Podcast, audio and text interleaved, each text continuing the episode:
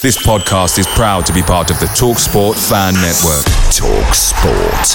Powered by fans. There's never been a faster or easier way to start your weight loss journey than with PlushCare. PlushCare accepts most insurance plans and gives you online access to board-certified physicians who can prescribe FDA-approved weight loss medications like Wegovy and Zepbound for those who qualify. Take charge of your health and speak with a board-certified physician about a weight loss plan that's right for you. Get started today at plushcare.com/weight-loss. That's plushcare.com/weight-loss. plushcare.com/weight-loss. The TalkSport Fan Network is proudly supported by McDelivery, bringing you the food you love. McDelivery brings a top-tier lineup of food right to your door. No matter the result, you'll always be winning with McDelivery. So the only thing left to say is, you in? Order now on the McDonald's app. You can also get reward points delivered too, so that ordering today means some tasty rewards for tomorrow. Only via app at participating restaurants, 18 plus, rewards registration required, points only on menu items, delivery fee and terms apply. See mcdonalds.com. Homesdale Radio, Football Blogging Award Finalist 2015, www.holradio.net. Football Awards finalists things like a dagger to the heart every time the intro starts. Anyway, hello and welcome to Homesdale Radio. I am Chris Hembling and I'm here to guide you through our review of all things Palace for this week. Saturday saw gibbering Dutch fantasist Ronald Koeman's Southampton visit Selhurst Park. A top-class performance from the Eagles saw the boys in red and blue record their first Premier League win against the Saints to stay sixth after 16 games.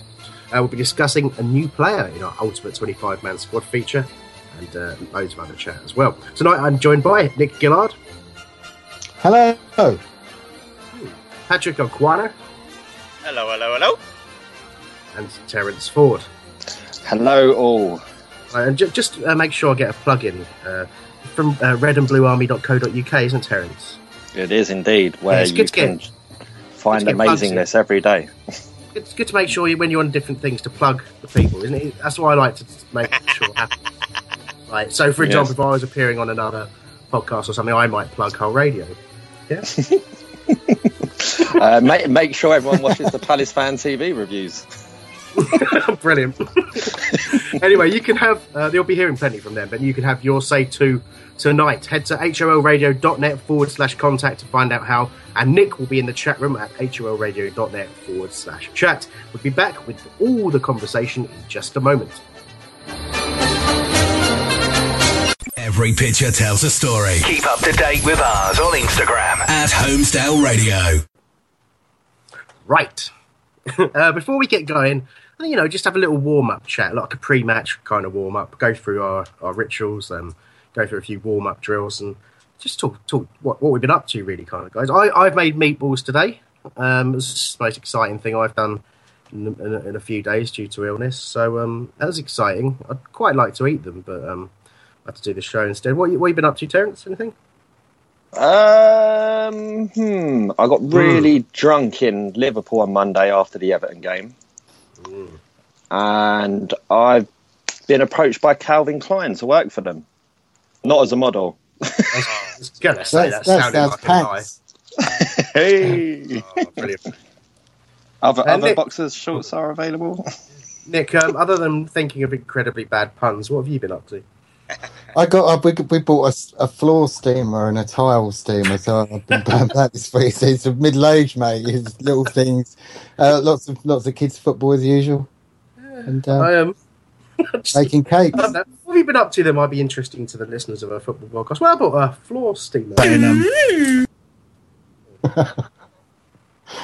This kind of pre-show thing, is this like the show equivalent of the players running through the cones very, very quickly before they go onto the pitch? It is, yeah, although it's kind of the equivalent of them doing that and being injured during the course of it, really. So, I do want to mention in this opening ramble, of course, that after the game yesterday, which we'll get to in a moment, Alan Pardew was at the pub celebrating the HF's 10-year anniversary, having a drink and a chat with all the guys. First of all, it got a lot of media coverage because it's an incredible thing to do.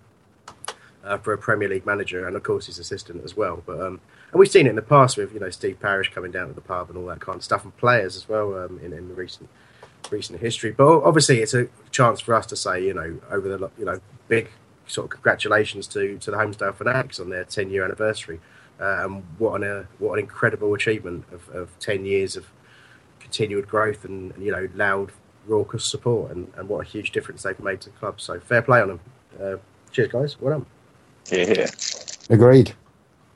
Another thing I wanted to have a little quick chat about, because we never really sort of talk about the week's news much. We focus a lot on the game because there's always so much to talk about. But I was really interested to see us start to get linked to the press with a few sort of transfer moves, and we talked about it on the incredibly poor audio quality podcast we did during the course of last week, but if in case you were like me and were physically unable to listen to that, we were linked with why have I done this? I've given myself a really difficult name to say. Batman. Yeah, Batman, yeah.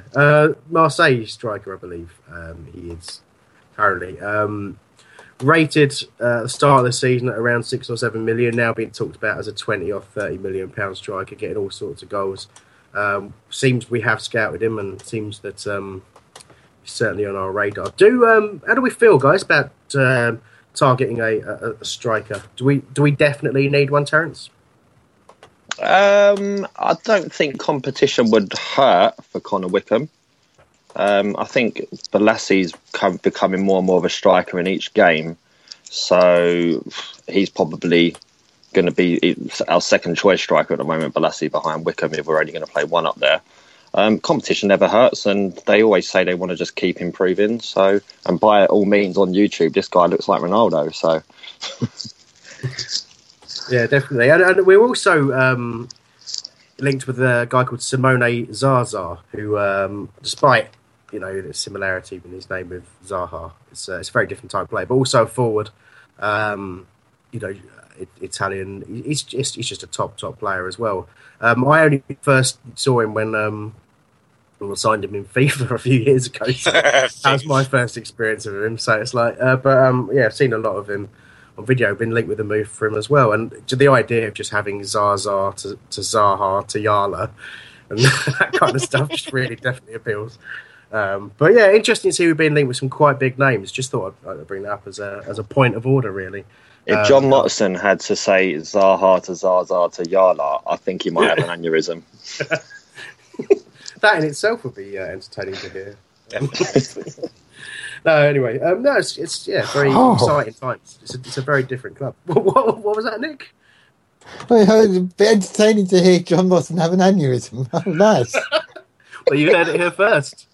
I'm going to get that as one of our taglines for the show, I think. As exciting as John Watson having an aneurysm. I don't wish that. Of course I don't wish that. I wouldn't find it entertaining in any way. I have to apologise to Motti if he's listening, although I don't think he would be. Anyway, should we get into the review? My headline for the sort of the review is that it was a 1-0 thrashing, and it was a superb all-round team performance from Palace. A lot of positivity on the message boards and on Twitter and all that kind of stuff, both during and after the game. And it's it was really, I found it a really, really encouraging performance. But let's start with the sort of formation and the team shape, really. If we may, Patrick, I'm going to ask you first. Punch starting on the left with Bolasie playing off Wickham, a 4-4-1-1 or at times a 4-4-2. Are we happier with this now, with Bolasie in this more forward role? I certainly am. As Terence mentioned before, it looks like Yannick's kind of grasping that whole playing striker position a lot more than before. I love the way that he interchanges or at least drifts out either left or right, so you still see him coming down the wing as a force. He's very strong. He's got a much better shot of late than he has earlier in the season. A lot of his shots actually get on target, and they're very, very good. And I definitely see an influence of John Salako, by the way, in his play, his wing play. On both crosses that he made yesterday that we almost got a goal on, the one that he, well, the Gabay goal, and then later one for Wilfred, he actually took a peek up before he crossed the ball, which I've never really seen him do in the past before. So I see a lot of good things coming out of him. So I think the formation and him and off Wickham is really working very well. Nick, you got a view on this? Yeah, I ate humble pie about. I said about Balassi disappearing a lot, and he's actually come good, hasn't he? He's mining a brilliant footballing seam at the moment. Completely agree with Patrick. He is looking up now before he crosses it, but it's the pinpoint accuracy of the crosses that's so brilliant to watch. And I'd rather see the crosses come in than the stepovers now, because he's got that end product.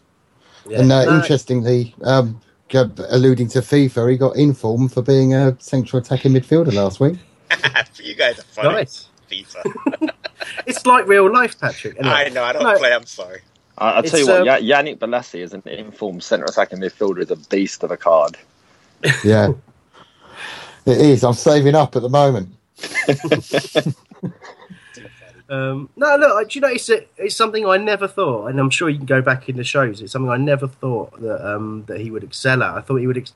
I could understand all the while where people were saying he had the attributes to play, you know, up front, you know, and almost lead the line because of his strength. And that was, as you were saying, Nick, it was so evident in the game yesterday that you know, his strength was a massive factor. They really didn't know what to deal with him. I loved watching Van Dijk trying to deal with Wickham and Balassi, because you know, he's the type, he sort of felt that he could bully them, but he was just bouncing off them. Every time he tried to put a shoulder in, he was the one coming off worse. And it was brilliant to see. It really was. His strength is just phenomenal now, isn't it? And now he's got that in his game. He used to be quite easily forced off the ball and go over, didn't he, in his early days when we first signed him from Bristol City? But they're kicking themselves now. At least for Van Dijk, though, every time he bounced down and hit the floor, his helmet-type haircut protected him. It's a strange one, I'll give you that.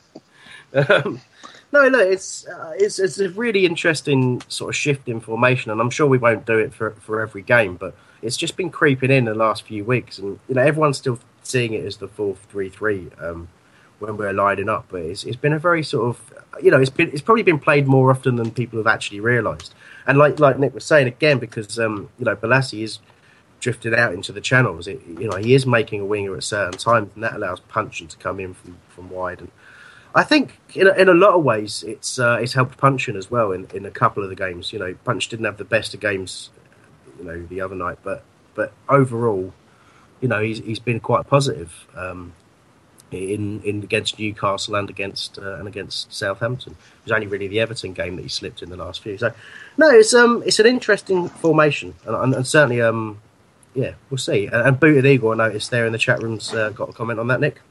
Yeah, he says Yannick was on fire yesterday, frightened them to death, and he's unplayable in that form. Completely agree.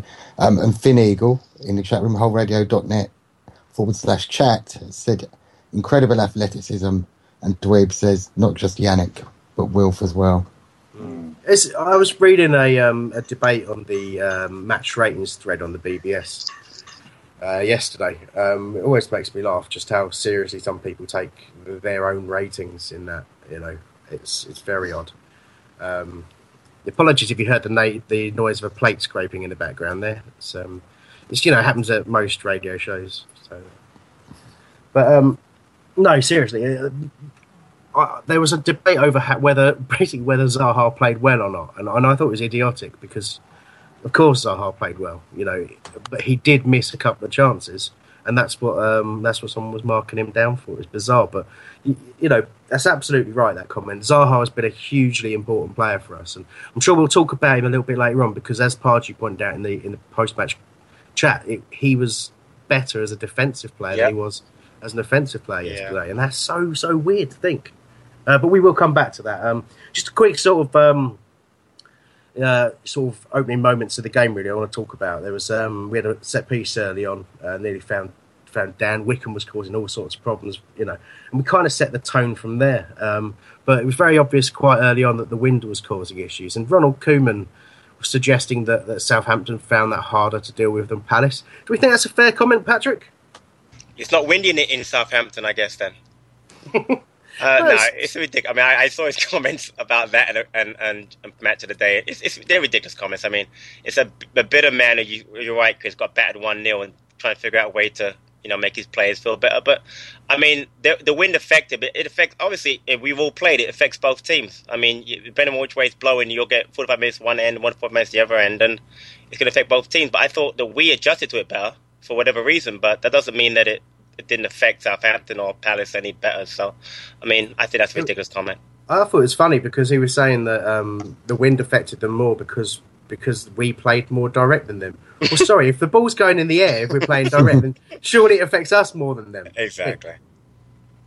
Yeah, my son did notice halfway through the first half that strange phenomenon at Selhurst where the four corner flags were all blowing in different directions.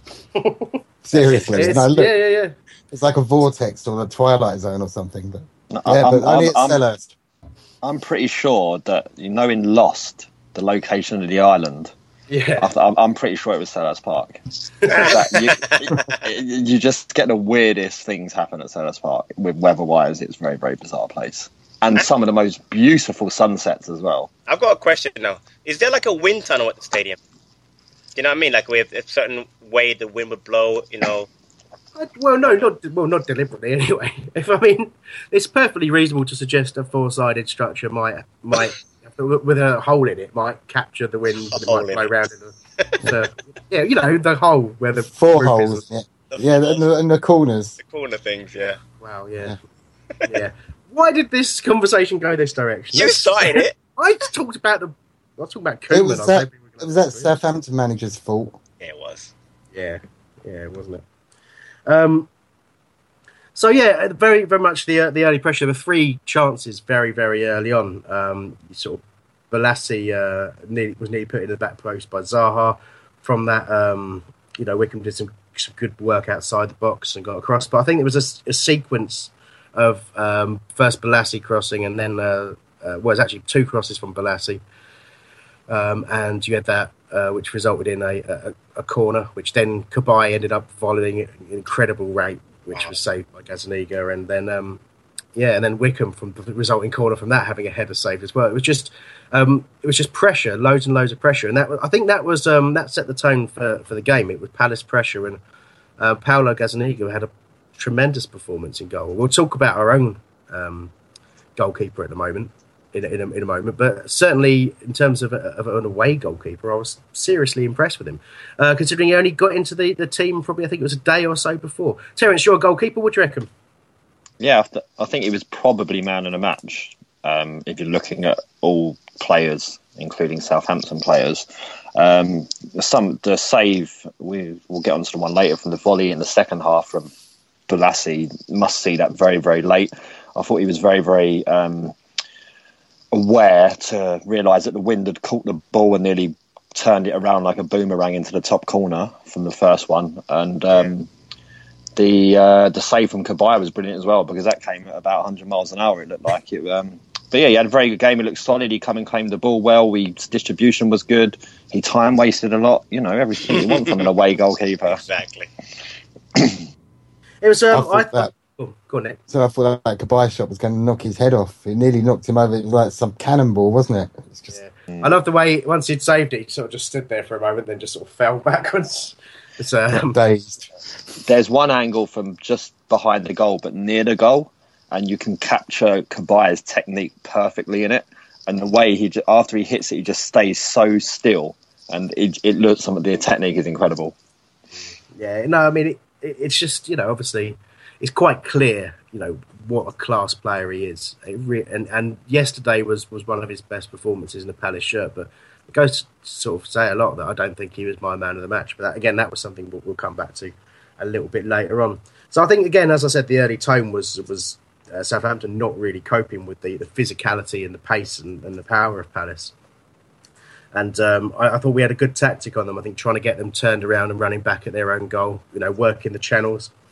Bearing in mind, Pardew said we hadn't anticipated them going three at the back. I think we coped with that very, very well.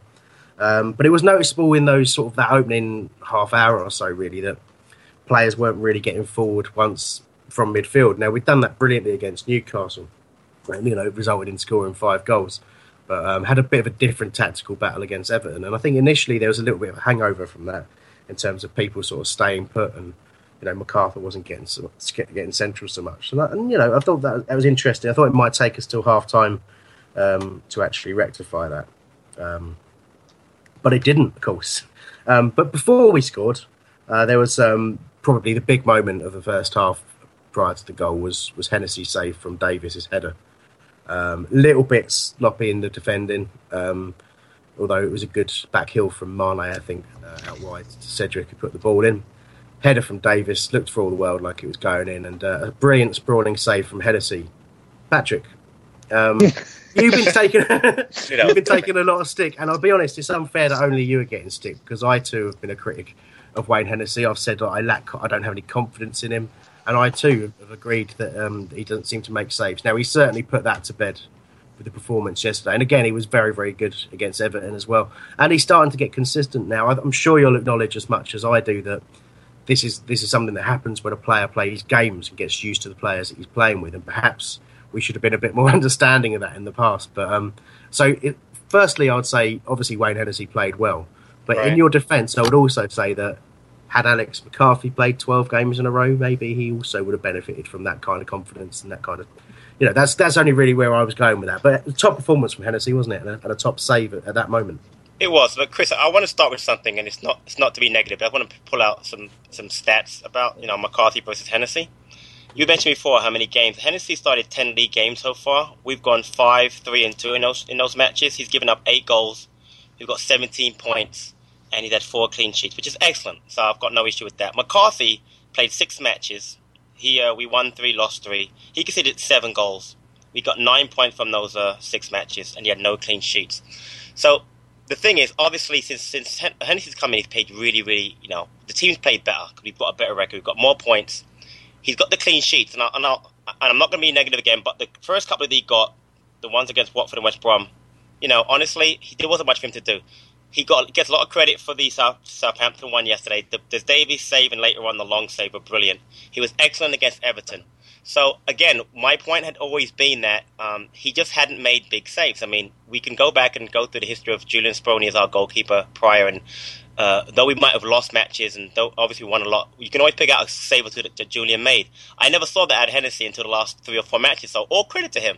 I also think that Pardew has given him a lot of confidence, giving him that, you said 12, so I guess includes the Man City match, unfortunately, the League Cup match that we lost. But he's done really, really well, and fair play to him. I think the Wales thing has really helped him too, the fact that they're in the Euros and he wants to impress for that. So I've got no problem with that. Like I said, I've never said I don't like Hennessy. I prefer the different goalkeeper. There's a big difference between liking someone and preferring somebody else.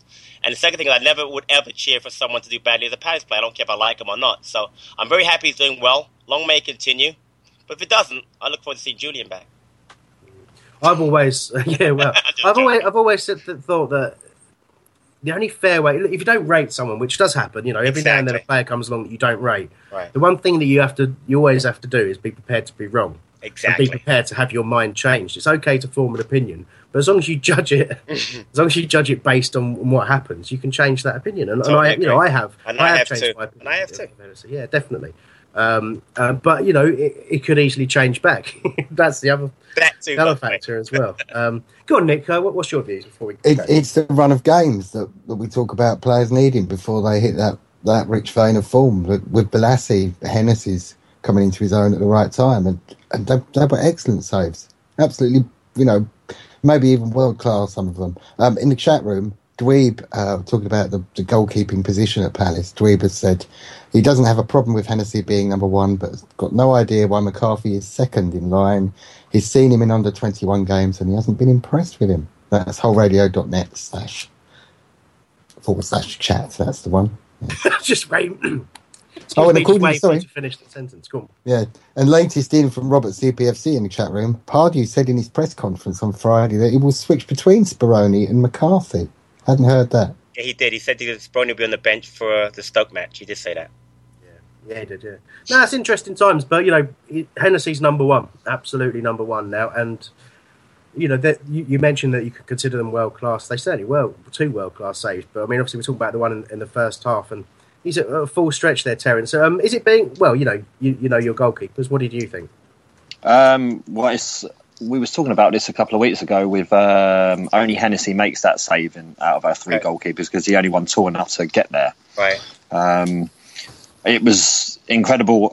You can gauge it by Stephen Davis wheeling away already in celebration because he thinks he's scored. It's outstanding. And to go alongside the one with Everton from Cleverley as well. Yeah. As a goalkeeper, those are the saves that you make that you're just like, yep.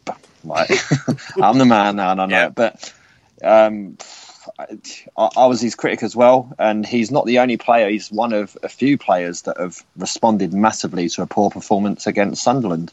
I think he did it. I think Bolassi's responded. I think Scott Dan's responded. These are Punchin's responded in a way. Like, these are players that Wickham, obviously, great point. Had great poor performances against Sunderland, but since then have stepped it up a notch and realised, oh, actually, we shouldn't be taking it for granted too much, and kicked on. Yeah, I mean, obviously, it's very rare that you get all of your players firing at all cylinders all at once. And I mean, but you look at Everton and how good a team they looked when we played them last Monday. And they're a team where the majority of their players are absolutely on fire. So we have had a few games where our results haven't been terrible or anything like that. They haven't really dropped in any way. We're sixth in the top division, for God's sake. But we have had a few players out of sorts. But and you're right to pick them out. Balassi was one who you didn't really appreciate how good a player he is when he's out of form sometimes, because he can be missing in a lot of games. And he did come in for some stick, not just on this show, but on various forms of social media and all that kind of stuff. He was getting a bit of stick, and you see how he played yesterday. You think, oh my God, how he's just capable of anything as a player. And Hennessy took his fair share of stick, and anyone who was going to replace Julian Speroni, it was going to have a hard time and going to be looked at very, very closely. Anyone who's a new player, like Alex McCarthy's a new player, will be judged very, very closely as well, and very, very harshly at times. And it's great to see people have the strength of character to come through that. But, Wayne Hennessy's an international goalkeeper, and in a way, he deserves to be scrutinised at quite a high rate when he's in the Palace team. And he's responding, and that's great to see. If you do have your own views on this, you can tweet at HOL Radio. Or you can get in touch via any of the means on holradio.net/contact. And obviously, Nick's in the chat room, holradio.net/chat. Just looking through the tweets we've had so far, Phil Thompson was in touch earlier on talking about he saw two of the most powerful shots he's seen at Selhurst. There was Kabay and Bolasie, which was a shot late in the second half, I believe he's referring to, that he caught brilliantly on the volley that was well saved by Gazaniga once more. Nick, you got a couple of things there. Firstly, there was a shout out to a listener in Bavaria. Yes, yeah, we got a listener in Bavaria tonight. That's a quick game too. Oh, really? Yeah. Sunning himself somewhere, is he? Does he own an RV? Does he just go around in his RV? Anyway, I've copied this wrong. It's not Alice Forever who said this. It's Palace Forever in the chat room. For me, Hennessy's positioning and staying up for the stop from long shot was superb. And everybody, a quick game. This is Dweeb. A quick game is calling Hambo a Durex. And that's what's happening in the chat room. What? Seems fair. Let's not go into that too much, because Paul likes to insult me, and he knows I'll insult him back. But I'm not going to use this platform to do that. I should talk to him privately. Anyway. So that was a pivotal moment in the game. The Hennessy tipping over from Davis's header, absolutely superb save. And it seemed just to wake Palace up. We went straight on the front foot, put a decent spell of pressure in. And the goal did eventually come. Kabay played the ball into Wilf, who had his back to goal, sort of midway into the Southampton half. He turned the ball round to Yannick, who was, let's face it, might have been a call for an offside there, potentially. No. But not enough for it to be a problem. There you go. No from Patrick. No. Do you know why, Chris? No. The rule states that the body parts that are offside have to be able to be scored with. You can't score with your hand, so technically. Yeah. But what's the rule? The rule's so confusing anyway. You looked, offside would have been, Well, whatever the case, wasn't given. Yannick goes down the channel, does that thing where he has a quick change of pace. Looks like he's going to cut back and then just carries on going. Change pace, drives that one extra touch that sometimes wingers don't take. They try and whip the ball in that bit earlier. Cuts it back brilliantly to Kabay, who's just ghosted through after playing that initial pass. No one went with him. I think at Goals on Sunday they called him the invisible man syndrome? That's what they called it. But as soon as he played the pass, no one saw him until right at the last moment where he's tucking the ball away. And it was brilliant. It was rich reward for some brilliant efforts in the first half, and it was just a great team goal. Impressed by it, Terence? I was impressed by the way that he just completely went past Font like he wasn't there. Got to the byline, and Zaha did it to him in the second half as well. Just absolutely outstrengthened Jose Font, and we all know how good he was from his time here and what we've seen since he left. Cabaye's movement is second to none. That is the perfect late run. It's like Lampard-esque in the way that he's just goated in there. But as they pointed out on Match of the Day, why the midfielder hasn't tracked him and why the right back is just standing there watching him do it is a mystery. And I'm sure Koeman, as a defender himself, will not be very happy with that. Absolutely. Patrick? I think I liked was that the Pardew comment after the match to say, asking why was Cabaye in the box? He wasn't supposed to be in the first place. So, but it was a Clarence's right. It's a brilliant run. I mean, he starts the play, ends the play, and the fact that no one picked him up just speaks to how well he goes into the area. And you're right, Terence, Lampard-esque is the perfect way to explain it. No, what impressed me is that is just the fact that he just knew. He just knew there was no thought in his mind. You know, no hesitancy. He played the ball, and he just. You could see him get his head up, and immediately he was on, just into that area. He saw there was no one there, ran into some space, and as a player who's been asked to be defensive minded, to be the sort of deep lying playmaker type role that he does play for Palace, and I think he's shown he's not really not really at his best when further forward for us, certainly against Everton, I guess. But I just thought that underlined his class, and it's very interesting when you hear Pardew talk about him, because obviously Pardew will present him as the player that's worth the huge amount of money we spent on him. But it's fantastic to see that there is no doubt about that. I don't think you'd find one person who would doubt that he's worth whatever it is we're paying him right now. Nick? Yeah, two things. I've never seen a player look so pleased after scoring as Cabaye did yesterday, and they came quite close to where we sit, and just. You could see the team spirit as well with Balassi and Cabaye. You say you've never seen a player look so pleased after scoring. Have you ever seen that video of Steve Lomas? Don't Google it, just out of interest. You don't actually want to see it. Carry on.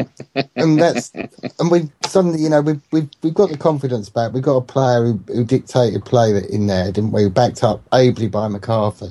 They're both working in there so well together. We used to talk about Jedley. How long did that last, Patrick, in the end? Half a season? A season? Most of the season, Nick, by the way. Most of the season, yeah. But Jedley, he's just filled in. And if we're talking about the money we're paying him, then I'm going to sound a bit like Jelly. We've got to pay the money to get the players. This Marseille bloke, well, if we need to pay it to get that quality in, then we need to pay it.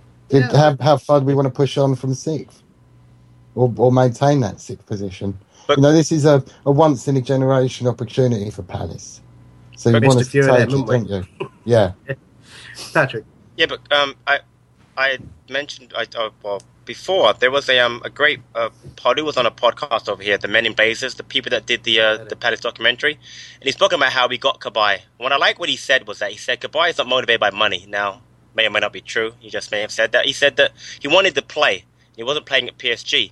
And he really loves to play the game. And if you watch him play, you can't disagree with that comment at all. You just see him play. That Nick mentioned that his look on his face. He loves to play the game. So the fact that he's with us, whether it's here for this year or another year maybe, it's just great to have a player of that quality in our side. I just love to watch him play. No, he's made a huge, huge difference. And he's really done that too, exactly. Raised the level up the whole team. Seems a good opportunity to talk about one of the things I was going to bring up anyway, since Nick mentioned MacArthur.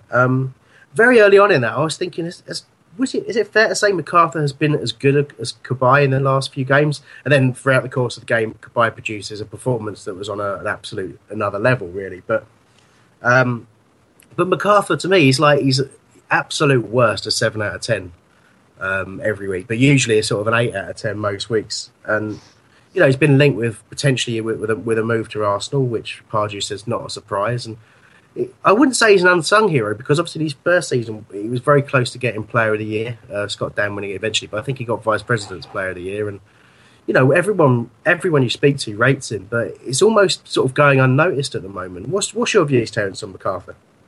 Oh, he's brilliant, and he's taken his game to the next level by putting Cabaye next to him. He's never had the option for passes. There's so many scenarios. We was actually discussing it in our seats, where the ball's played into MacArthur, and then he's last season his natural thing would have been to turn, spin, and try and hit one of the wingers, because he doesn't want to pass the ball back to Jednak, who may be under pressure, because he knows the quality of pass isn't going to be there. This time he just knows that he can pass the ball back 5 yards and it's Johan Cabaye he's passing to, and then he can move off of him and he knows that Cabaye is going to find him with a pass.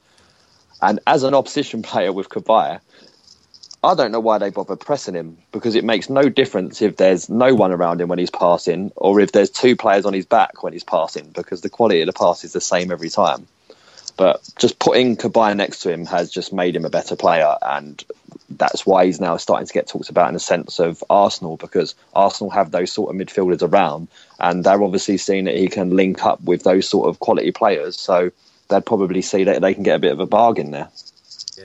It's funny when you talk about, you know, potentially Arsenal being linked with him because of issues they have in central midfield at the moment. It seems all the more idiotic that they didn't go for Cabaye when we were going for him, but you know, our gain is their loss and all that kind of stuff. Well, know? He is absolutely perfect. Like, I didn't realise that until he signed for us, in terms of his ability to get around the pitch and tackle and make interceptions. That's the key. That is exactly what they need in the middle of the park, Arsenal, in a more deep-lying position, but I don't care.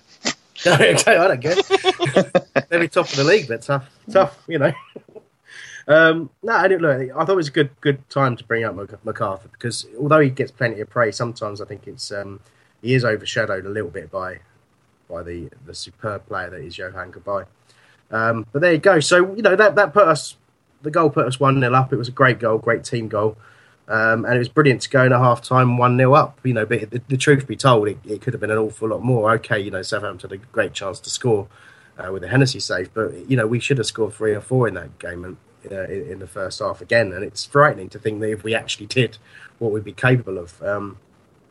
And in the second half, you think, well, you know, Southampton have got to change something here. They've got to come back into that game, because we've dominated possession, and they've been reduced to, you know, a couple of chances here and there. And, you know, you think back to the team that came to Selhurst Park last year and how they played, and, you know, the troubles we've had against them in the past. It's amazing how far we seemingly went, you know, by half time, how much better we were than them. But so in the second half, you kind of expected reaction, but it was really Palace on the front foot straight away again. It was a bit more even, I'd say, in terms of possession, and it was helped, I think, probably by the referee letting quite a lot go. There were no yellow cards really issued, when he could have done in some circumstances, and I think till late on he started maybe issued a couple of cards, but he let a lot of fouls go, and he didn't bother going back and punishing players or anything like that. And it was even for both sides, you know. Sometimes you thought, you know, we should have had a foul there, but then, you know, within a couple of seconds we could have, you know, probably given one away that he hasn't given as well. And it was nice; it had a good flow to the game. It was a very exciting match for something that finished 1-0. But very early on, just to clarify, there were no yellow cards given. No yellow cards. So there you go. Even better. So it was nice to see that, wasn't it? It was nice. Unusual, very unusual, especially from Mike Dean. Yeah. Yeah, I mean, you've got to give a referee credit when it's due, because we'll certainly lay into them when we, you know, when we perceive them having a bad game. So I thought he refereed it perfectly. I think, you know, yeah, and he did. He still owes us some penalties from the Leicester game. But while we're on referees, very shortly, I haven't been on since the Schweinsteiger incident in the Man United game, where he's been banned for 3 times. How many elbows that is now that has happened right under Clattenburg's nose that he hasn't noticed? Yeah, well, exactly. That horrific Rooney one a few years back, the one on Speroni, and now this one on Winston Reid. I'm sorry, if that's not putting players' safety at risk, I don't know what is, and I cannot believe that man has not been reprimanded by the FA. You can't miss. He was standing 2 yards away, looking straight at it, and it's a clean elbow in the face. Mark Clattenburg, I hate him. I know you do. That was the sound of somebody being lost for words, wasn't it? It was, yeah. He made it. It was me trying not to swear. Yeah, it's very difficult to say too much about Clattenburg without potentially getting yourself into legal difficulties as well. But because you look at it and you think you can't actually be that incompetent, so there must be something else going on here. But yeah, let's leave it at that. In the chat room. Chris, sorry, just while we're on refs, it's very pertinent. Waggers66 in there has said, the ref was brilliant. We should have sung, you do know what you're doing. Can you imagine that? I'd like to see us bring that in, that'd be good. I also noticed the bit from Quick Game in there, talking about how we're definitely a Premier League club now. We've got new hand dryers in the lower Homesdale Carnival. Oh my God, why is everyone talking about this? Everyone is literally, everyone's like, oh, did you see the Dyson hand dryers in there? Why does this matter? We don't have Dyson, you know what, right? It's family block. You know what?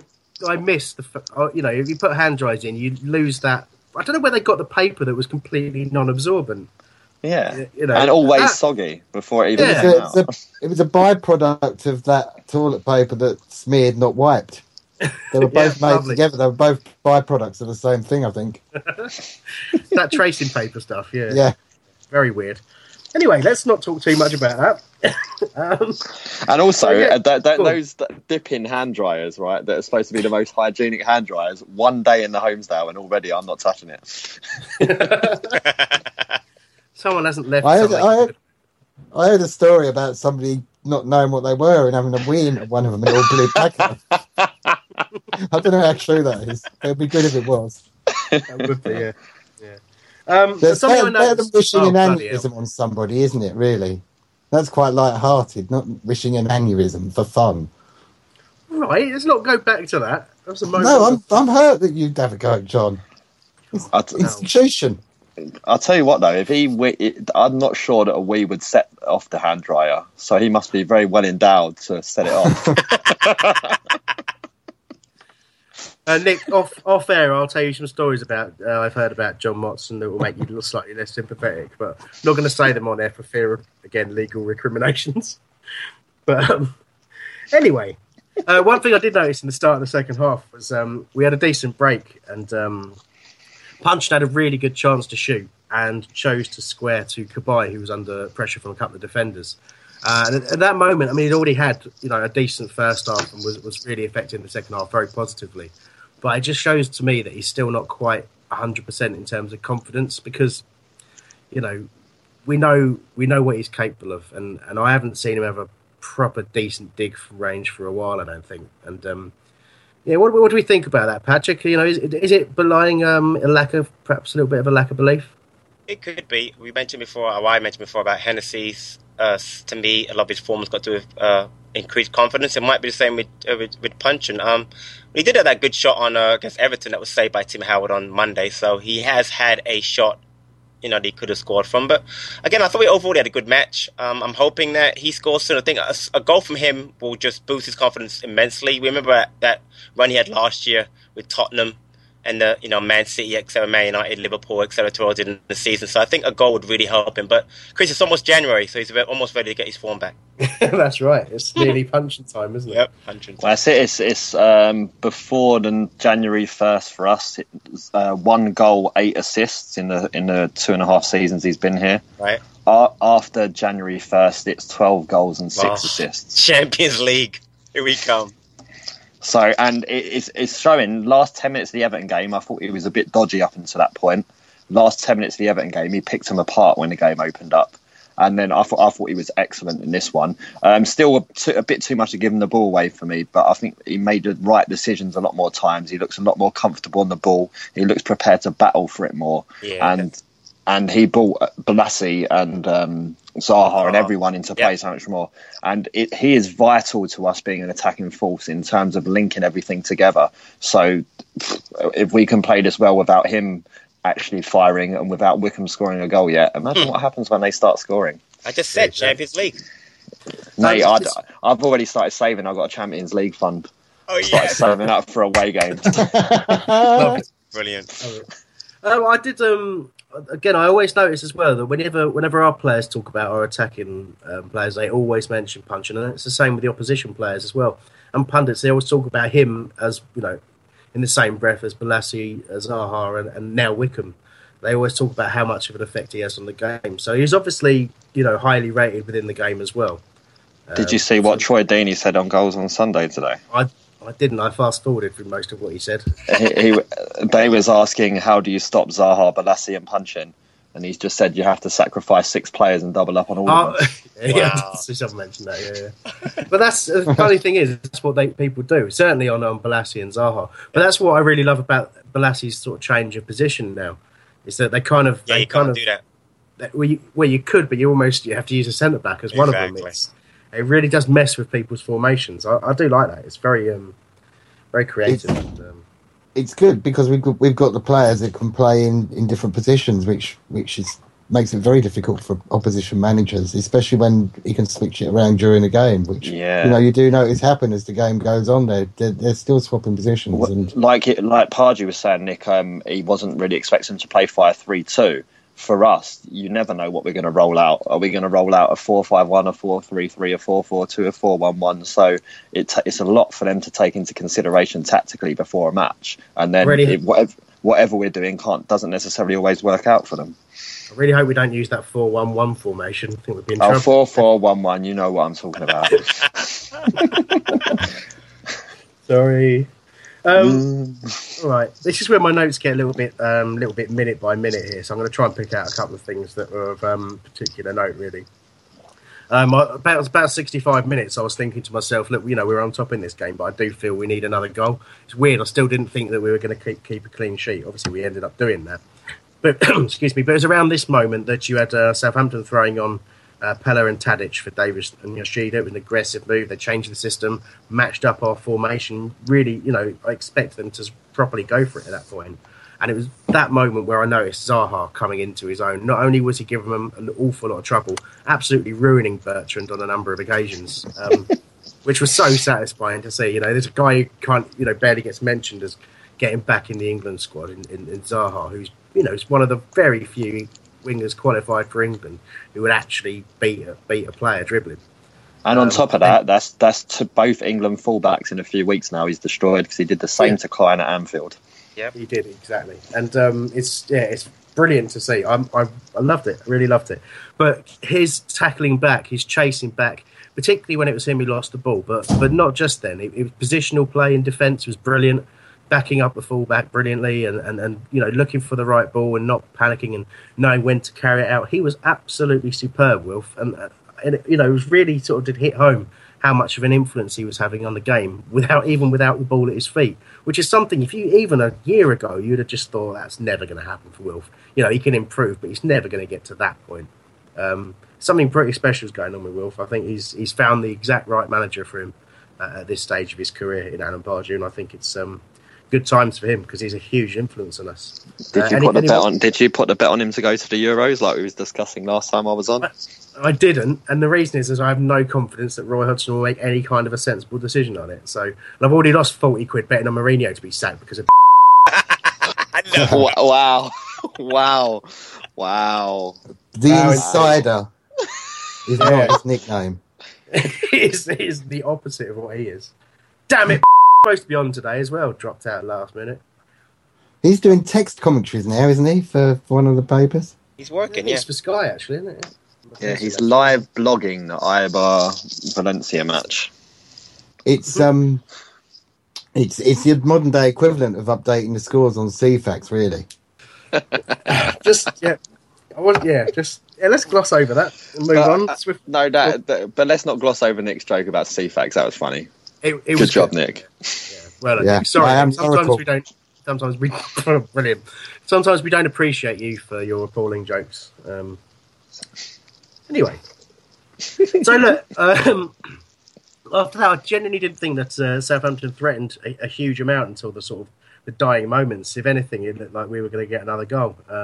Even their last throw of the dice, sort of 10 minutes before the end, when they brought on Ward-Prowse from Mike Romeo, I thought,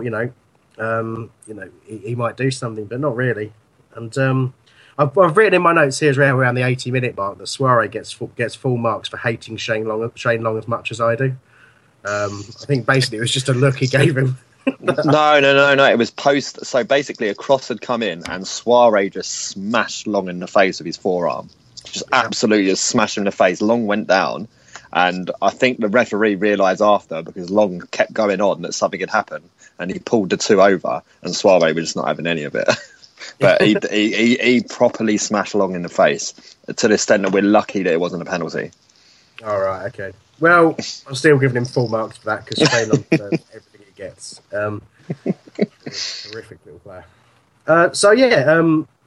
Punchin had a little bit of a dive around 82 minutes in the penalty area. Not, wasn't really focused on, but some lovely fancy footwork, and then kind of realised he'd done a bit too much and just sort of hung a leg out hoping for some contact, and perhaps lucky not to get a booking because it's, you know... Have you actually seen that back, that run? Because I haven't seen it anywhere. From the other end of the pitch, because obviously we was attacking the White Horse in the second half, it looked like he'd nutmegged three of their players in that run. I don't know if he nutmegged three. He certainly nutmegged at least one. But it was a great run. It really was. And the thing is when he got that little bit in the box where his sort of feet were dancing away, like my initial reaction was clear penalty. But when I saw it back, it was it wasn't. Let's just leave it at that. But no, it's good. And that was almost his last action of the game, really, because he was substituted off for Much a little bit after that. But you know, rightly got a pretty decent reception. For a much better performance, which is great to see. And obviously we're trying to see the game out. I still think he had moments of laziness where he did lose the ball, and he just didn't challenge and try and win it back. Quite a few times I noticed that. I mean, his performance was a lot better, but there were still moments of can't be arseness, I thought, from him. It's December the 12th. It was December the 12th. Just two more weeks, Nick, 2 more weeks. Yeah, we'll certainly come back to the punch, and I think most weeks usually he's a talking point. But I think he's going very much in the right direction. Certainly, I would say the criticism of him has been a little over the top, but, you know, even for people on this show, really. But there you go. Wickham obviously didn't get a goal, but came very, very close. How about that touch then, Terence? I mean, but before we get to the touch, the ball...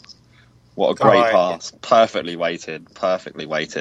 But to get it out, to bring it under immediate control and follow it up within a stride with that shot. And again, it's a brilliant save from Gazaniga. Like, absolutely.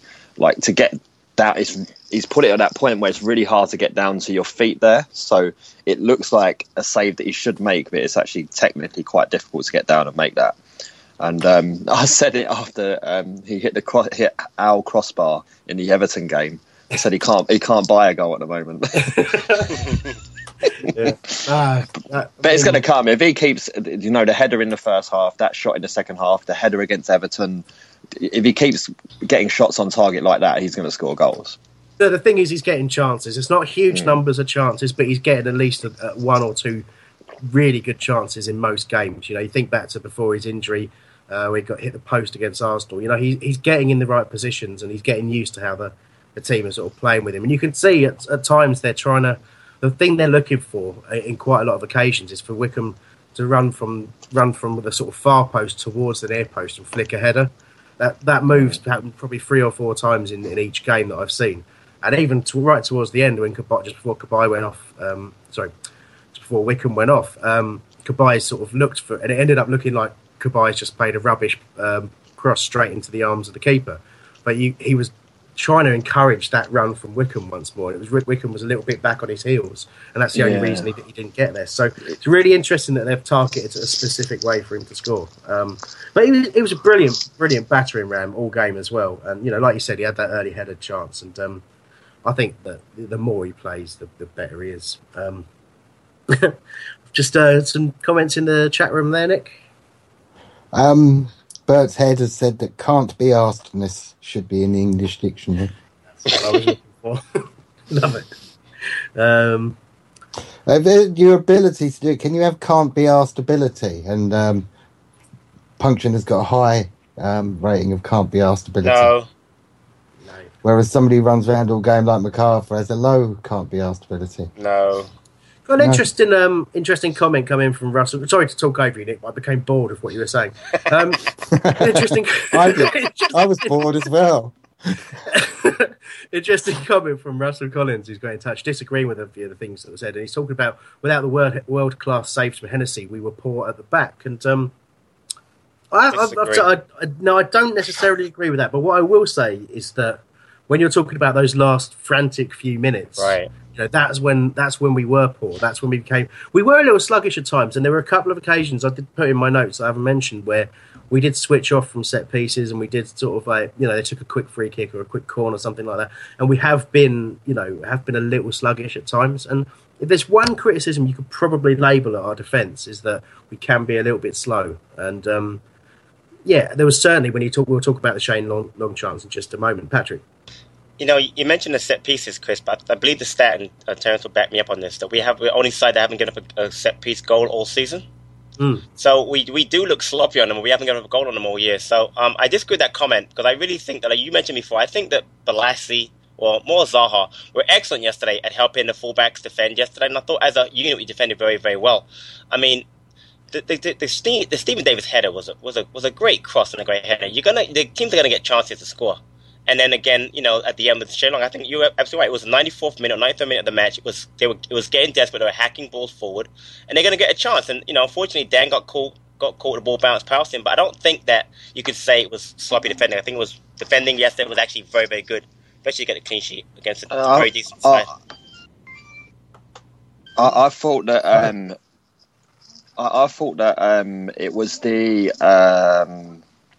the long ball in the first half over the top to Shane Long was a problem. When he missed it. Yeah, well, we're trying to defend the high line there, you know, right. And you saw just he ended up with Kabaya with his arm up in the air and everyone running back. So there was some sloppiness there for sure. For the Stephen Davis head, I just thought that was very well worked with a back heel from Mane. Yeah.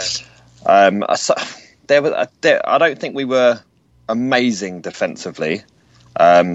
On the count that our goalkeeper might possibly man the match, probably says that. But, you know, they played 5-3-2 with two very pacey strikers in an attempt to try and unsettle us. And it did at points. If you're putting the pace of Mane and Long up against Dan and Delaney, at points it's going to cause some problems. Exactly. Yeah. So, but to come through a difficult game like that with a clean sheet shows that we couldn't have been that bad. No, I don't. Again, as I said, I think it's perhaps overstating it. You know, it's very clear that, you know, we could have lost those two of the 3 points we gained quite easily, were it not for the sort of the outstretched leg of Hennessy. Right.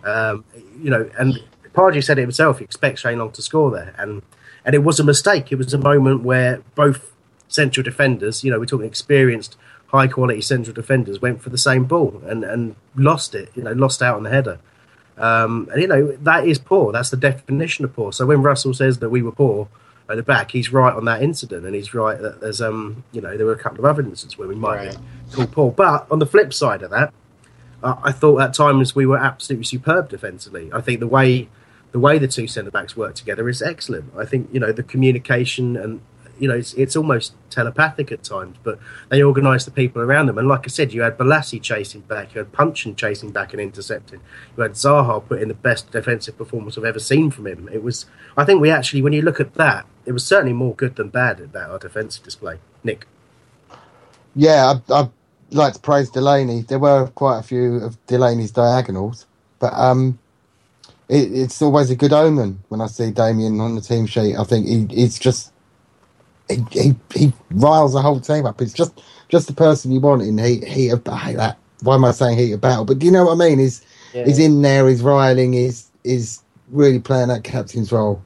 It's just super. And I'm missing Hangeland though, because he's cultured and classy as well. And I think he could add something to the defence. But come on, remember what happened. Just can't get back in. We remember what happened with Hangeland, don't we? We all loved him. We thought brilliant. He's playing like he's, you know, come straight out of Barcelona, and then there were a couple of mistakes, weren't there? Do you remember those that made us go, oh, shit, I swore. But, you know what I mean? And that's not to disrespect Breda Hangeland, because he's a fantastic option, and he's played very, very well for us when he has played this season, but he is prone to an individual error and a lack of judgment at times.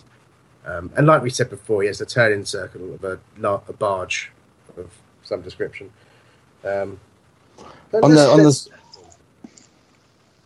On Delaney, clearances wise, you know, he made 19 clearances yesterday, which he already leads the way as average amount of clearances a game at just under 10 in the Premier League, and he's cleared 19 times in one match. It's quite phenomenal. That is impressive. Patrick, you wanted to say something, didn't you? Well, I think that having a Hangeland as a security blanket, having a Saka as a security blanket, having Jedi and Ledley is just great for our squad depth. So, and Martin Kelly obviously. So Great point Nick made about Hangland, but right now I think the 11 that we have starting every week right now is our best 11, which is a very strong positive. Looking at your contact coming in, important hand dryer based conversation. Lisa's got in touch saying that hand dryers at Selhurst, forget European place, we've made it. Get very excited about those. I think Tasha got in touch saying one day we might actually get hot water as well. Wait, Chris, I have a question quickly. We can dream. Go on, Patrick. How are the toilets in your Arthur Waite? I don't know, since there's too many people for me to ever be able to guess. Oh, I'll find out myself. Honestly, I just... Right. I know you won't. No, honestly. No, don't bother. Patrick, just there's no point. Hold it. Just, unless you want to miss either kickoff or the kickoff in the second half by, should we say, 15 to 20 minutes. I'll hold it. Just don't. Thank you for that. I appreciate it. No worries, mate. Oh, yeah, you're so close to you actually being here. 2 weeks. I can't believe it. 2 weeks. And you have to be in the Arthur for one of those games. Yeah. Chris, did you get that job in the marketing? Did you get that job in the marketing department at Crystal Palace? Come on. They know that the Arthur's rubbish.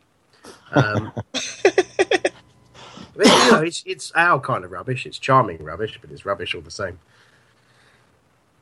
Yes. Anyway, look, coming up in just a moment, we will be doing the ultimate 25-man squad feature. That will be... Simon Rodger will be talking about, so whether or not to in or bin Simon. Are we going to give Michael Hughes some company, or will Johnny Rodger make it into the all-time 25-man squad? I've got a feeling about this one. We'll see which way that goes. If you want to get your votes in, I think it's probably on holradio.net/vote, but check our Twitter feed as well to be able to contribute there. I just didn't have the information in front of me. I probably should have done. I reckon I've got away with that. I reckon that's fine. All fine. Just a couple of other things before we get to that, though. We've talked about Balassi being back and forth. We've talked about just how well we talked about the debate over whether we played defensively well or not. And, you know, just ahead of the forward reviews, really, I think it's just a case of saying, you know, we might be saying it sitting there saying it's a 1-0 thrashing, but I think there's still... I look at the period coming up, really. We've got Stoke, obviously, next up. And Pardew was talking about the games coming thick and fast now and the fact we're going to have to use our squad. Do we feel that we actually have the sort of depth of squad, especially with the injuries that we've had? Do we feel that we've actually got a strong enough squad to get us through this period unscathed? What do you reckon, then, Terence? Probably based on the quality of opposition that we've got to play against. I think Stoke will probably suit us playing against them because they like to pass the ball around a bit now, so we can just concentrate on counter-attacking against them. Then we've got Bournemouth and Swansea, who Bournemouth has shown that great ability to really get up for a big game, but losing to teams like Newcastle. So we'll probably just brush them aside. So that's 6 points over those two games, and then we've got Swansea, and they're pony as well at the moment. So we'll be third by the new year.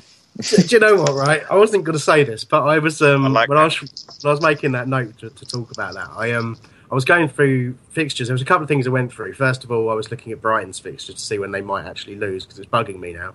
But then I thought, let me have a look at the fixtures for some other teams that are also doing well. So I had a look at Watford's fixtures because they're just behind us in seventh, been doing brilliantly. I've been thinking, how the hell have they done as well as they've done? They got some really tough games coming up. Obviously, I had a look at Leicester as well, and I was looking at how what kind of a December that the teams were going to have, and I genuinely went through our December fixtures and went, well, we're going to win all of them. So I've jinxed it as well as you now, Terence. So. Everyone can blame us, and it doesn't happen. You're confident as well, yeah, Patrick? I guess I only really care about winning the Swansea and Chelsea matches because I'm going to be there. But all joking aside, I think Stoke's going to be very difficult. But yeah, I'm very confident. I think we've really set our stall out well. Going back to the squad thing you mentioned, Chris, I'm a little concerned about the injuries because Gale's hurt now, Jednak got hurt in training, and that could hurt us. But we've Sacco's obviously still hurt, but we've got.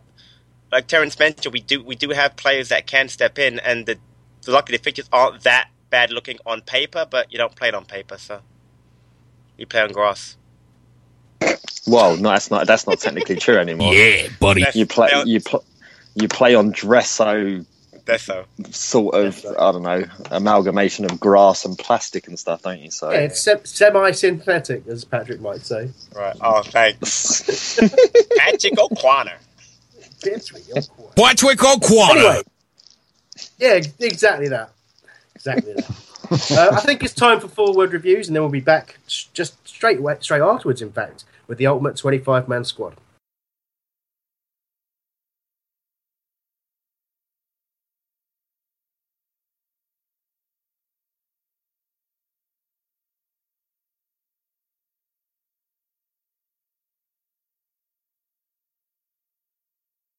Forward reviews. Tony Johnston at TJ61 CPFC. Everyone played their part. Warren B. Pardew in the pub.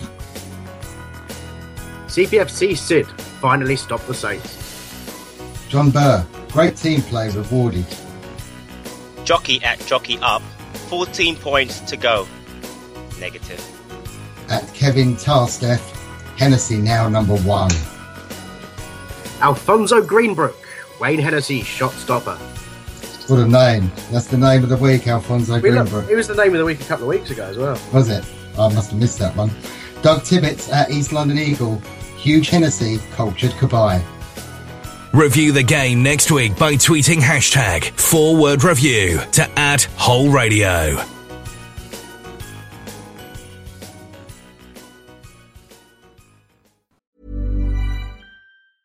Many of us have those stubborn pounds that seem impossible to lose, no matter how good we eat or how hard we work out. My solution is PlushCare. PlushCare is a leading telehealth provider with doctors who are there for you day and night to partner with you in your weight loss journey. They can prescribe FDA-approved weight loss medications like Wegovy and Zepbound for those who qualify. Plus, they accept most insurance plans. To get started, visit plushcare.com/weightloss. That's plushcare.com/weightloss. Away days are great, but there's nothing quite like playing at home. The same goes for McDonald's. Maximise your home ground advantage with McDelivery. You in? Order now on the McDonald's app. At participating restaurants, 18 plus, serving times, delivery fee and terms apply. See mcdonalds.com. Right, Simon Roger. Yeah, go on. Let's have your opinion. I thought. I'm trying to think if Nav's opinion's harsh or not. I'm actually a little surprised that he's come up in this conversation for the all-time squad. He had great delivery, like absolutely brilliant delivery, and he's probably been outdone by Opta didn't really exist then. So numbers of assists and so on, because he must have a ton of assists, but they were never really measured in that time that he was playing. Doing the back in the day reviews from on my website, every time I'm like looking at the matches from when he was a player, our goals came from his corners. But was he all-time squad? I don't know. It's a tough one for me. I'm going to have listen to some other people talk about him and have a little ponder. I'm still thinking about it, to be honest with you. He's not, he wasn't the best player, but you're trying to give it context in a lot of ways, because you have to appreciate the era that he played through. You have to appreciate the job that he had to do and some of the players that he was surrounded by. So, I think he followed Koppel to Man City very briefly, didn't he? Playing an ill-advised sweeper role there, if I remember rightly. But he was. I have to say, he's one of the iconic players for me growing up. He was very recognisable with that shock of blonde hair, and the fact that he did have an absolute wonder of a left foot at times. It was he's a very very memorable player for me, certainly, but. When I'm looking down the list of midfielders and wide players that have played for us, I can't really envisage him being ahead of enough to get in the 25. But I'll have a little think as well. Nick? Very good player for us. Went unnoticed, sort of, but got a bit of a cold following, didn't he, among the fans? He was injury prone, if I remember. Wasn't he always getting injured? Just he was always on the cusp of something big, wasn't he? It was. Yeah. I hope Johnny Williams' career doesn't kind of take an Osborne-esque turn. But yeah, he was a good player, but Osborne. We're talking about Simon Roger, mate. Not Simon Osborne. Sorry, Simon Osborne. I'm getting. You go way back in the midst of time. My synaptics connections in my brain are all frazzled there, aren't they? No, but he was. Oh, thanks, Dr. Chris. Good player, yes. Cult hero, yes. In the 25, not so sure. Like you said, there's lots of other players who I'd put ahead of him that wouldn't even get in the 25. So okay, Patrick, what do you think? Unfortunately, I didn't get to see him play a lot. When he played for 12 years. I'm actually shocked it was that long. I wasn't able to follow Palace as much as I would have liked. I went back there a couple of times during the 90s. I saw him play a few times. He doesn't really stand out. The Nav comment is very interesting. He was left-footed, and left-footers, I'm one too. They do kind of stand out, even if they can't really play that well. The fact that he had so many appearances, he had 11 goals, and I'm trying to think of a memorable thing that he did for Palace during his 12-year career, and I can't think of one. He was part of some decent teams, obviously, because we did okay in some of that part, but I know we relegated a couple of times also during those times, but I can't think of an outstanding player. He reminds me of, and Joe will get mad at me for this, he reminds me a little bit of Jerry Murphy, who was also a left-footed player I didn't have much time for. Murphy was obviously a better player. Well, according to Joe anyway. But, I'm not. This is a tough one. Honestly, I didn't really see him enough to really give an opinion. I know he is. I remember, but I don't know if he'd make the 25, honestly, based on seeing as that we've got so many good midfielders in our past. What I distinctly remember, so in the 97-98 season, when half the team did not give it. Season, right? No, the following season Premier League. In the Premier League, okay, yeah. More than half the players did not give a single shit, basically. And he was one of the players who run his guts out every single time, even when it was a lost cause. He still put the shift in. And in the 99-2000 season as well was another one that. That was the administration season with the the Dean Austin goal at Carrow Road, which come from a Simon Roger corner, if I remember rightly. Maybe not. Yeah. In that season as well, he was, really heart on sleeve performances, doing everything for the club. There's no doubt that he loved the club and everything like that. And it depends. It comes down to whether we're looking at putting players in who were. For technical ability and for being brilliant footballers, or, if we need a few spaces in there for people, who were Palace through and through. Well, it's an interesting one, isn't it? I mean, I'm looking at the comments we're getting in. Nick's going to have some from the chat room in just a moment. I'm looking at the voting to give you a little flavour of how the voting's going on holradio.net/vote, I believe. Lots of comments saying that he was loyal but not good enough for the squad. There's one that just says ha ha ha ha ha ha ha ha ha for ages.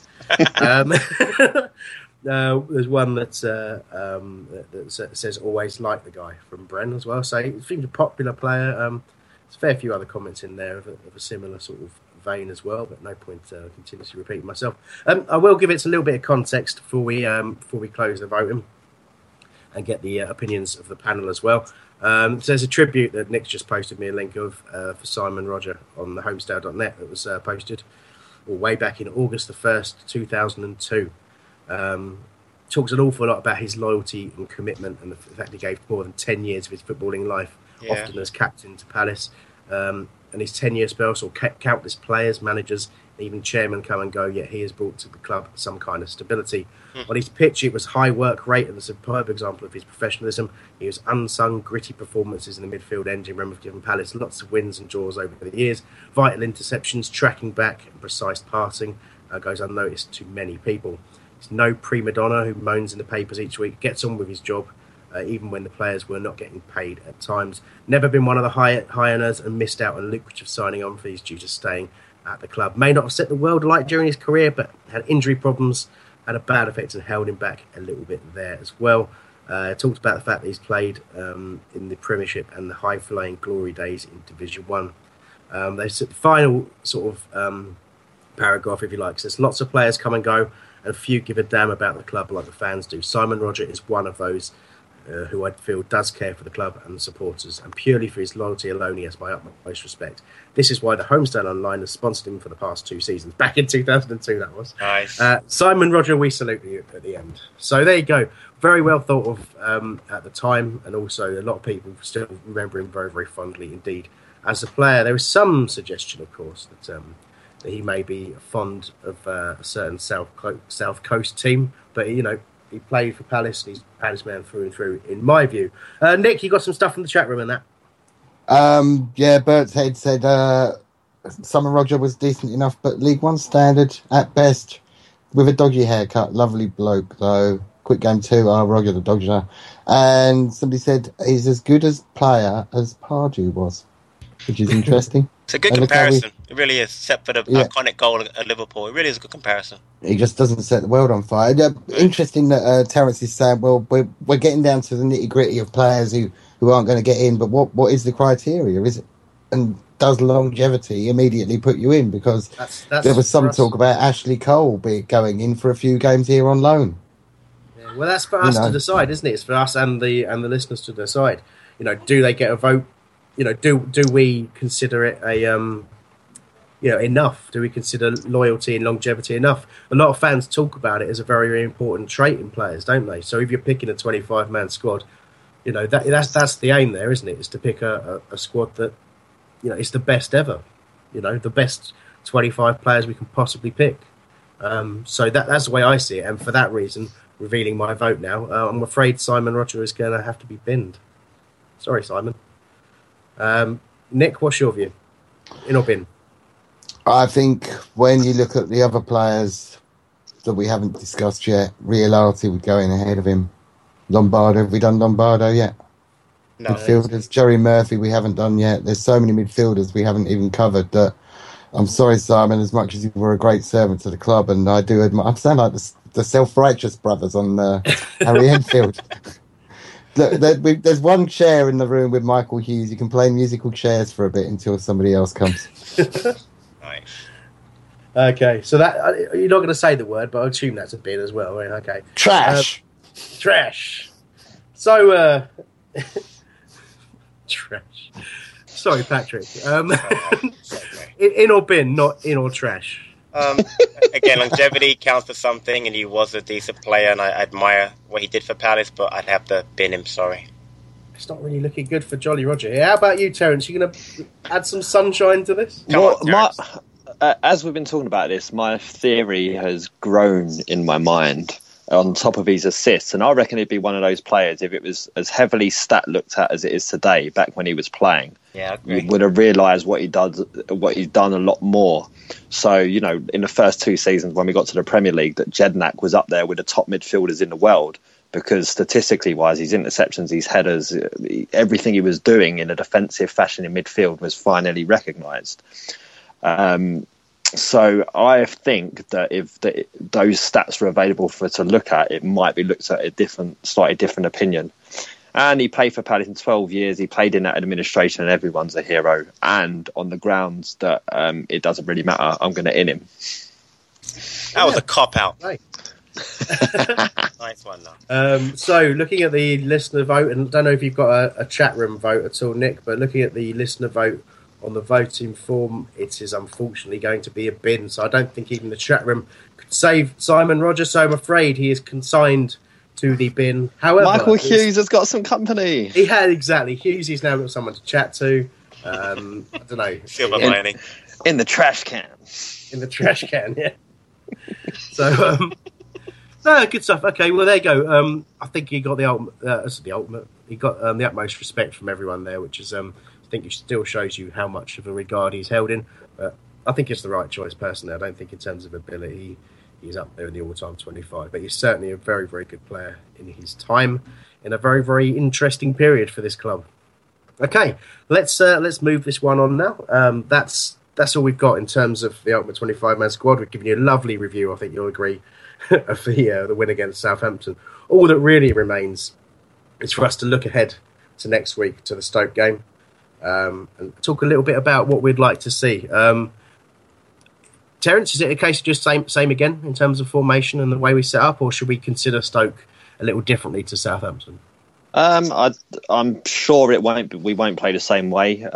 It will be back to the 4-3-3 formation. I'm pretty sure.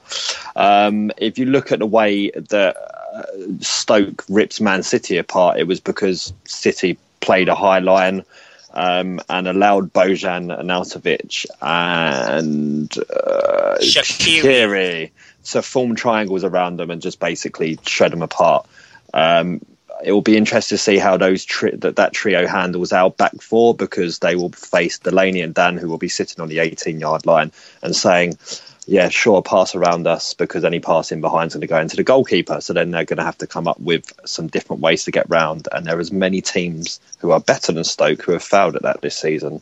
So going forward-wise, I would, as I said, I'd move back to the 4-3-3, stick punching in the hole, and I'd have Zaha and Blassie out wide. And as always, just, you know, shifting around in the game, I think, is the way we'll go for it.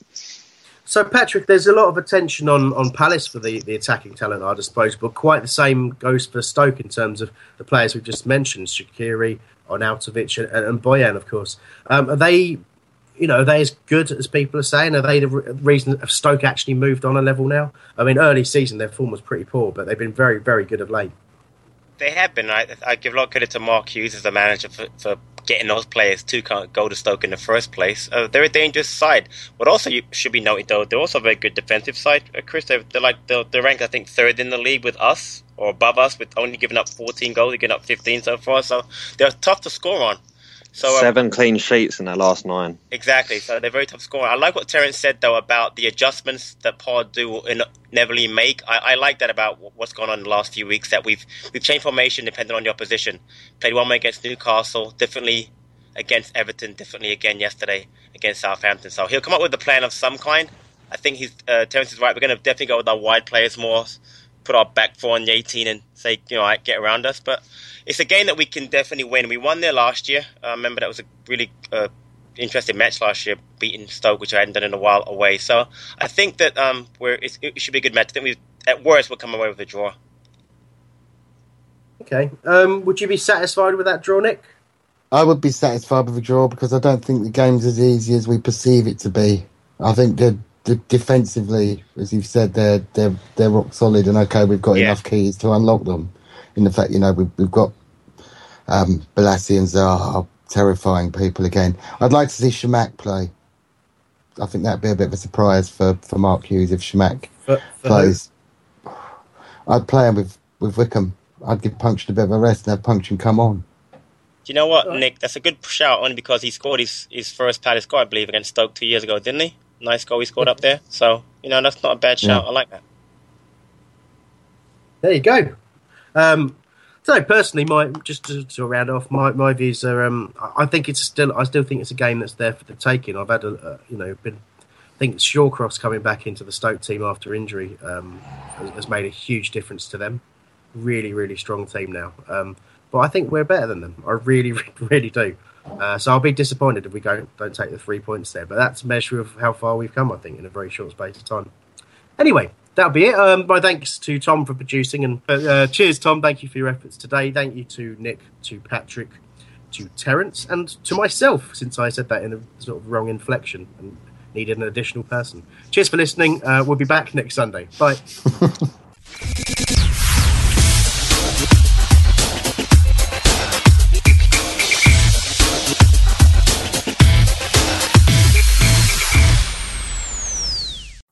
It's the 90th minute. All your mates are round. You've got your McNugget share boxes ready to go. Your mate's already got booked for double dipping, and you steal the last nugget, snatching all 3 points. Perfect. Order McDelivery now on the McDonald's app. You in? At participating restaurants, 18+, serving times, delivery fee and terms apply. See mcdonalds.com. Mom deserves the best, and there's no better place to shop for Mother's Day than Whole Foods Market. They're your destination for unbeatable savings. From premium gifts to show-stopping flowers and irresistible desserts, start by saving 33% with Prime on all body care and candles. Then get a 15-stem bunch of tulips for just $9.99 each with Prime. Round out Mom's menu with festive rosé, irresistible berry chantilly cake, and more special treats. Come celebrate Mother's Day at Whole Foods Market. This podcast is proud to be part of the TalkSport Fan Network. TalkSport. Powered by fans.